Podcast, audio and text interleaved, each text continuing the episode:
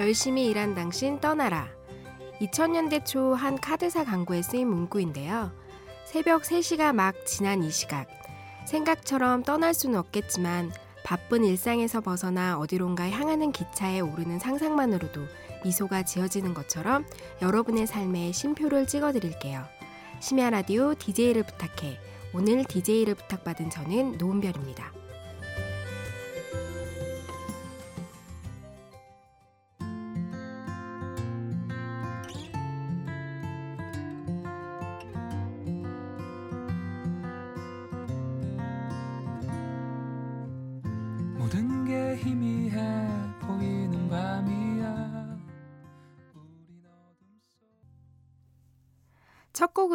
짙은의 안개 들으셨습니다. 안녕하세요. 오늘의 DJ 노은별입니다. 저는 지난해 8년 동안 하던 일을 잠시 내려놓고 여행을 다녀왔어요. 하던 일은 공공 캠페인 기획인데 좋아하던 일이라 재밌게 일은 했지만 폭풍 야근과 아무리 해도 줄지 않는 업무, 점점 줄어드는 휴식 시간에 많이 지치더라고요. 그러다 더 이상은 이대로 안 되겠다 싶은 생각에 여행을 떠나게 되었습니다. 개인적으로는 안식 여행이라고 칭하고 있어요. 오늘은 작년 한 해 동안 여행하면서 있었던 일들과 느꼈던 것들에 대해 나누려고 합니다. 노래 듣고 본격적인 이야기를 시작하겠습니다. 여행 초반에 가장 많이 들었던 노래인데요. 가사말의 응원을 많이 받았어요. 김동률이 부릅니다. 동행.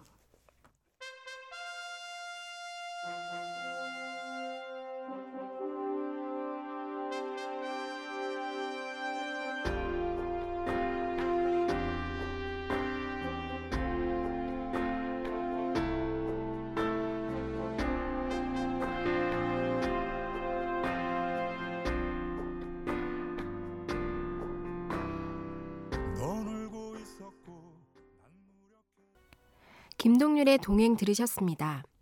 여행을 떠나기 전 저는 나름대로 고민이 많았어요. 돌아와서 다시 시작할 수 있을까 하는 고, 걱정도 있었고, 혼자 여행을 잘 마칠 수 있을까 하는 고민도 있었죠. 주변의 반응도 비슷했던 것 같아요. 왜? 남들 다 똑같아. 유난 떨지 말고 그냥 휴가나 다녀와. 라는 반응과 좋은 기회가 될 거라며 응원해주겠다는 반응.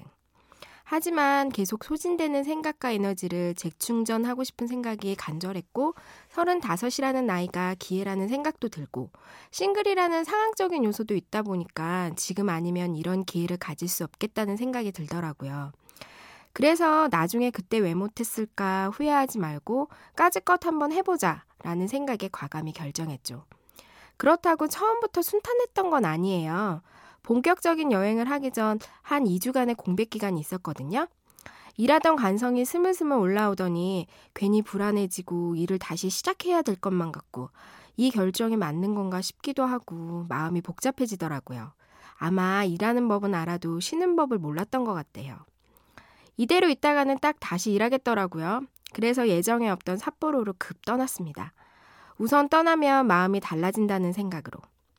그렇게 급떠난 여행을 시작으로 저의 안식 여행은 탄력을 받았습니다. 이쯤에서 노래 두 곡 듣고 올게요. 이상은 비밀의 하원, 유승우 너와 나.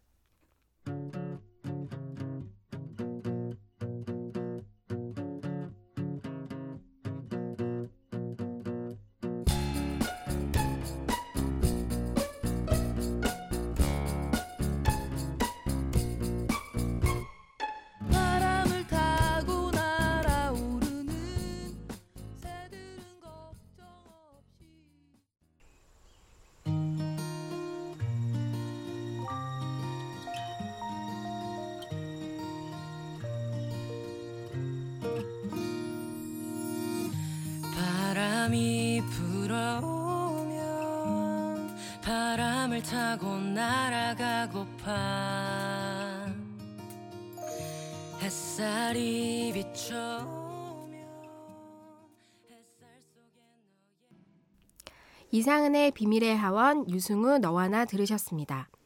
삿포로로 시작된 저의 여행 경로는 크게 상반기는 아메리카 대륙, 하반기는 유럽이었어요.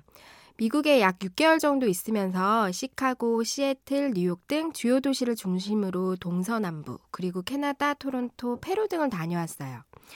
미국은 도시마다 개성이 너무 달라가지고 이게 하나의 나라라고 말할 수 있나라는 생각이 좀 들더라고요. 예를 들면 동부는 standard한 엘리트 분위기라면 남부는 카우보이 같은 분위기, 그리고 서부는 중학교 2학년 같은 분위기예요. 미국 여행 중에 정말 많은 사람들을 만났는데 제가 가장 따뜻하게 기억하는 건 샌프란시스코 Golden Gate Bridge에서 만난 free hug 외국인이었어요.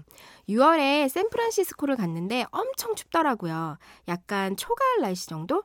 안개도 많고 바닷바람은 차고 건널까 말까 고민 엄청 했어요. 그래도 Golden Gate Bridge인데 건너야 하지 않겠어? 라는 생각에 스카프 둘러매고 출발했습니다. 차디찬 바람을 맞으며 Golden Gate Bridge를 홀로 건너보신 적 있으세요? 옆으로는 차는 쌩쌩 달리지, 쉴 새 없이 바람은 불어대지, 손은 시리지, 몸은 춥지.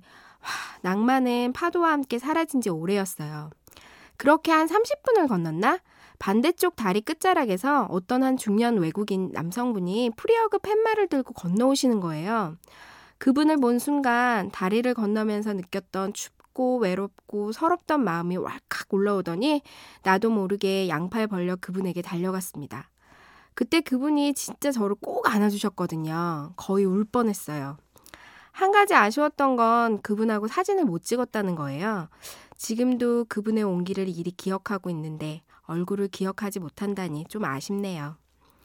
또 한 가지 미국에 있으면서 오래된 휴대폰 덕분에 휴대전화 없이 다녔어요.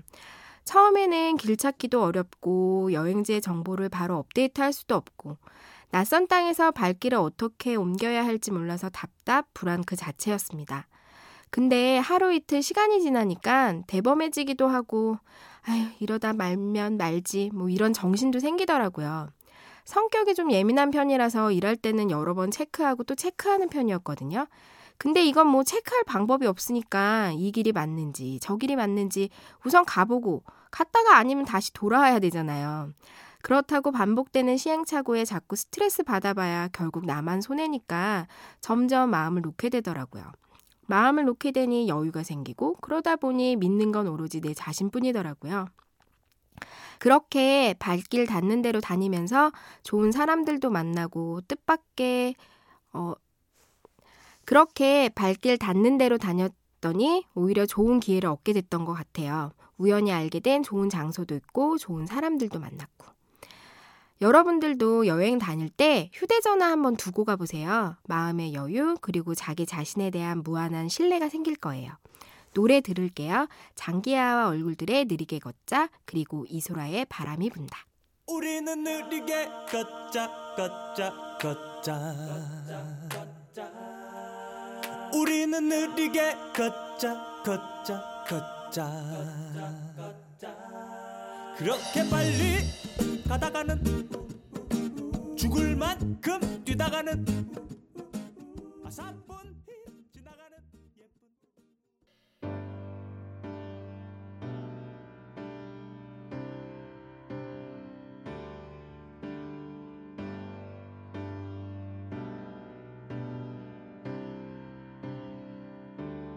바람이 분다.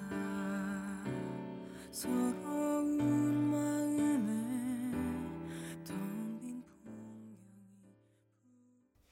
방금 들으신 노래는 장기하와 얼굴들의 느리게 걷자 이소라의 바람이 분다였습니다.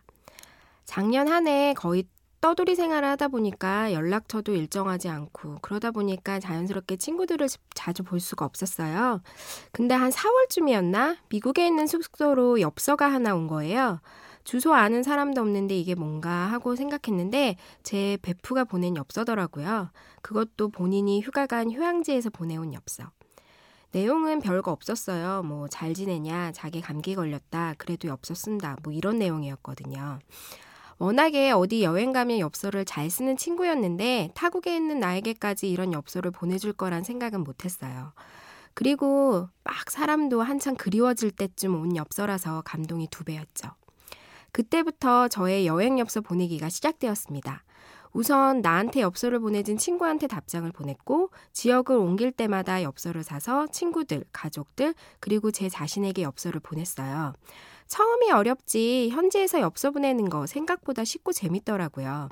무엇보다 한국에 도착했을 때 내가 나한테 보낸 엽서를 한꺼번에 읽어보는 재미도 쏠쏠했습니다.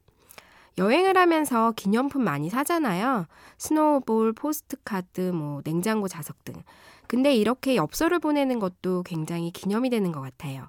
특히 유럽은 꼭 우체국을 찾지 않아도 쉽게 보낼 수가 있어요.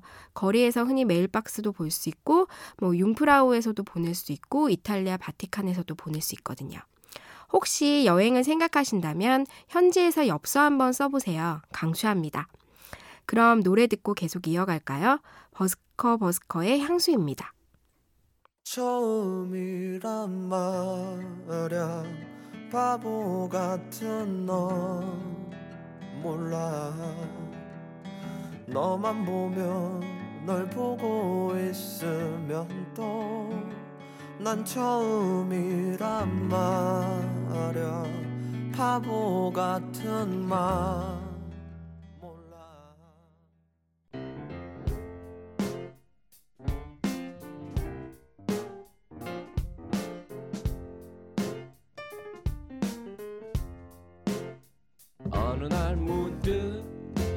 따뜻한 바람이 네가 보낸 걸까? 네 냄새가 나 참 향기롭다. 참 오랜만이다. 보고 싶다. DJ를 부탁해. 여러분은 지금 심야 라디오 DJ를 부탁해를 듣고 계시고요. 오늘 DJ를 맡은 저는 노은별입니다. 여행을 가기 전 누구나 이건 꼭 해야 돼 라는 버킷리스트가 있잖아요. 저도 나름 버킷리스트가 있었죠. 그 중에 하나가 메이저리그 경기 관람이었어요. 제가 뭐 광팬까지는 아니더라도 나름 야구 좋아하거든요. 일정상 우리나라 선수들의 경기를 보진 못했고 워싱턴 내셔널스 경기를 보러 갔습니다. 처음 보는 메이저리그 경기라서 진짜 많이 기대했거든요. 뭔가 특별한 플레이를 볼 수 있을 거란 생각을 했었나 봐요. 얼마나 기대했냐면 최고의 경기를 보여줄 팀에 대한 예의라고 생각해서 평소 잘 쓰지도 않는 야구 모자를 거금 25불을 주고 구매했습니다. 근데 1회 초에 1점을 내주더니 3회 초에 4대 0, 아 6회 초에 7대 0이 되는 거예요. 아 이게 뭔가 싶더라고요. 그래도 야구는 9회 말 투아웃이라고 했으니까 시원한 한 방이 있을 거야 라는 희망 고문과 함께 끝까지 관람했습니다. 그러나 결국 7대 0으로 경기는 마감되었죠. 허탈하고 허무하고 내가 모자를 왜 샀을까 하는 후회도 되고 25불로 할 수 있는 수많은 일들이 머릿속을 마구 스쳐 지나가더라고요. 그때 마침 입장할 때 보지 못했던 가판대 위로 내셔널스 모자를 3불에 파는 거예요. 뭐 진품과 가품의 차이라고도 할 수 있겠지만 순간 나 이거 뭐 한 거지 싶은 게 그냥 괜히 허탈하고 억울하고 쓸데없이 제가 응원하던 국내 야구팀에게 미안해지더라고요. 그래서 이대로는 안 되겠다 싶어서 내셔널스 경기를 한 번 더 보러 갔습니다. 경기 결과가 어땠냐면요. 9대 4로 이겼습니다. 응원하는 팀이 이기니까 기분은 좋더라고요. 그러면서 이기는 날도 있고 지는 날도 있기 마련이겠지만 이왕이면 이기는 게 기분이 좋다라는 생각을 하며 돌아왔습니다. 그럼 기분 좋게 노래 두 곡 듣겠습니다. 별의 Fly Again, 토이의 피아니시모.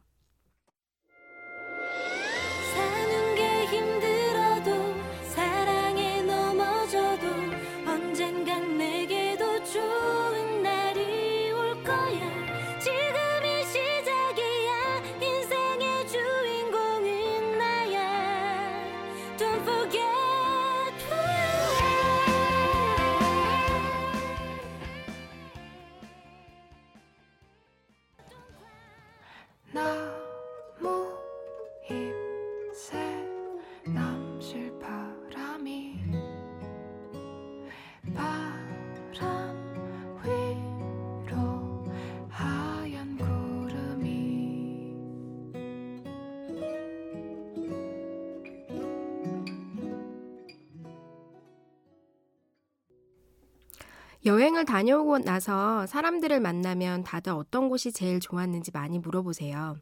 그럴 때마다 봇물이 터진 것처럼 한참을 얘기를 하죠. 그래도 그 중에 베스트를 뽑으라고 한다면 저는 영국의 애비로드랑 프랑스의 몽생미셸을 얘기해요. 애비로드는 비틀즈 앨범 자켓 촬영지예요. 찾아가는 것도 쉽지 않고 가보면 도로 위 횡단보도만 있거든요. 그런데 그곳에 가보면 비틀즈를 기억하는 사람들이 삼삼오오 와서 자켓 사진을 따라 찍고 가는 모습들을 종종 봐요. 그걸 보고 있으면 세대가 변해도 꾸준히 기억되고 사랑받는 건 이런 거구나 라는 생각을 자연스럽게 하게 돼요. 그리고 몽생 미셸은 전 이렇게 표현하고 싶어요. 바다 위에 은하수가 있다면 몽셀 미셸이라고 말해라. 과거 수도원으로 애니메이션 하울의 움직이는 성 모티브로 유명한 곳이에요. 그런데 이곳의 밤은 정말 환상이에요. 칠흑 같은 바다 위 어둠으로 홀로 빛을 내고 있는 몽쉘 미셸의 야경을 보고 있으면 정말 하늘의 은하수를 바다로 옮긴 것처럼 느껴지거든요. 지금도 두 눈을 감으면 몽쉘 미셸의 야경에 눈 지금도 두 눈을 감으면 몽쉘 미셸의 야경이 눈앞에 펼쳐진답니다. 이번에 선곡한 노래는 애비로드랑 몽생미셸에서 제가 들었던 곡으로 선곡했어요. 비틀즈의 Let It Be, 안녕바다의 별빛이 흐른다.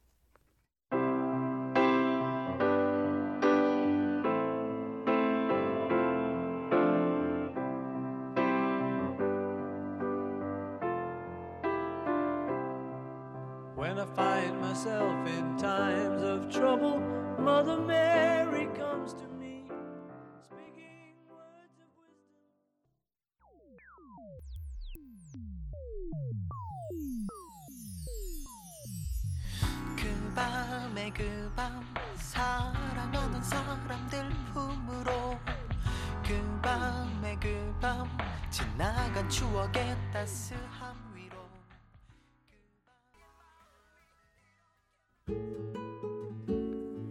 요즘 제가 가장 많이 듣는 질문은 그래서 갔다 오니까 좋아? 예요.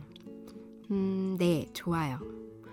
어떤 부분이 가장 좋았냐면 바쁘게 산다는 핑계로 잊고 살았던 감사와 여유 같은 게 생겼거든요. 여행 한 4개월쯤 지났을 때였나? 브루클린 브릿지 공원 벤치에 앉아서 노래도 듣고 책도 읽고 하는데 흐르는 강위로 햇살이 쏟아지는데 너무 이쁜 거예요. 그렇게 한참을 바라보고 있는데 지금 이 순간 이렇게 여유를 즐길 수 있다는 사실에 울컥해지더라고요. 그러면서 밤낮 없이 이어지는 회의에 써도 써도 줄지 않았던 보고서 어쩌다 짬내서 커피 한 잔 먹고 들어오면 또다시 쏟아지는 업무에 정신없이 시간이 끝나고 동료들과 맥주 한 잔에 웃다 울며 하루를 마감했던 과거의 모습들이 떠오르더라고요. 근데 그때는 참 벗어나고 싶고 힘든 날들의 연속이라고 생각했는데 그때의 내가 있어서 지금 이 여유를 즐길 수 있구나 싶은 생각에 지난날의 저에게 정말 많이 감사했습니다. 꾸빼 씨의 행복여행에 보면 이런 대목이 나와요. 진정한 행복은 먼 훗날 달성해야 할 목표가 아니라 지금 이 순간 존재하는 것입니다. 대부분의 사람들은 행복을 목표로 삼으면서 지금 이 순간 행복해야 한다는 사실을 잊는다는 겁니다. 여행을 떠나기 전 저는 어떤 이유인지 몰라도 지금 이 순간 내가 행복해야 한다는 사실을 잊고 있었던 것 같아요. 가장 중요한 건데 말이에요. 떠나기 전 알았더라면 더 좋았을 텐데 지금이라도 알았으니까 정말 다행이죠? 앞으로도 어떤 곳에 있든 이 사실을 꼭 기억하며 지내려고요. 어느새 마칠 시간입니다. 오늘 한 시간 너무 즐겁고 소중한 시간이었습니다. 마지막 곡으로 고른 노래는 옥상 달빛에 정말 고마워서 만든 노래입니다. 심야 라디오 DJ를 부탁해. 지금까지 저는 노은별이었습니다. 들어주셔서 정말 고맙습니다.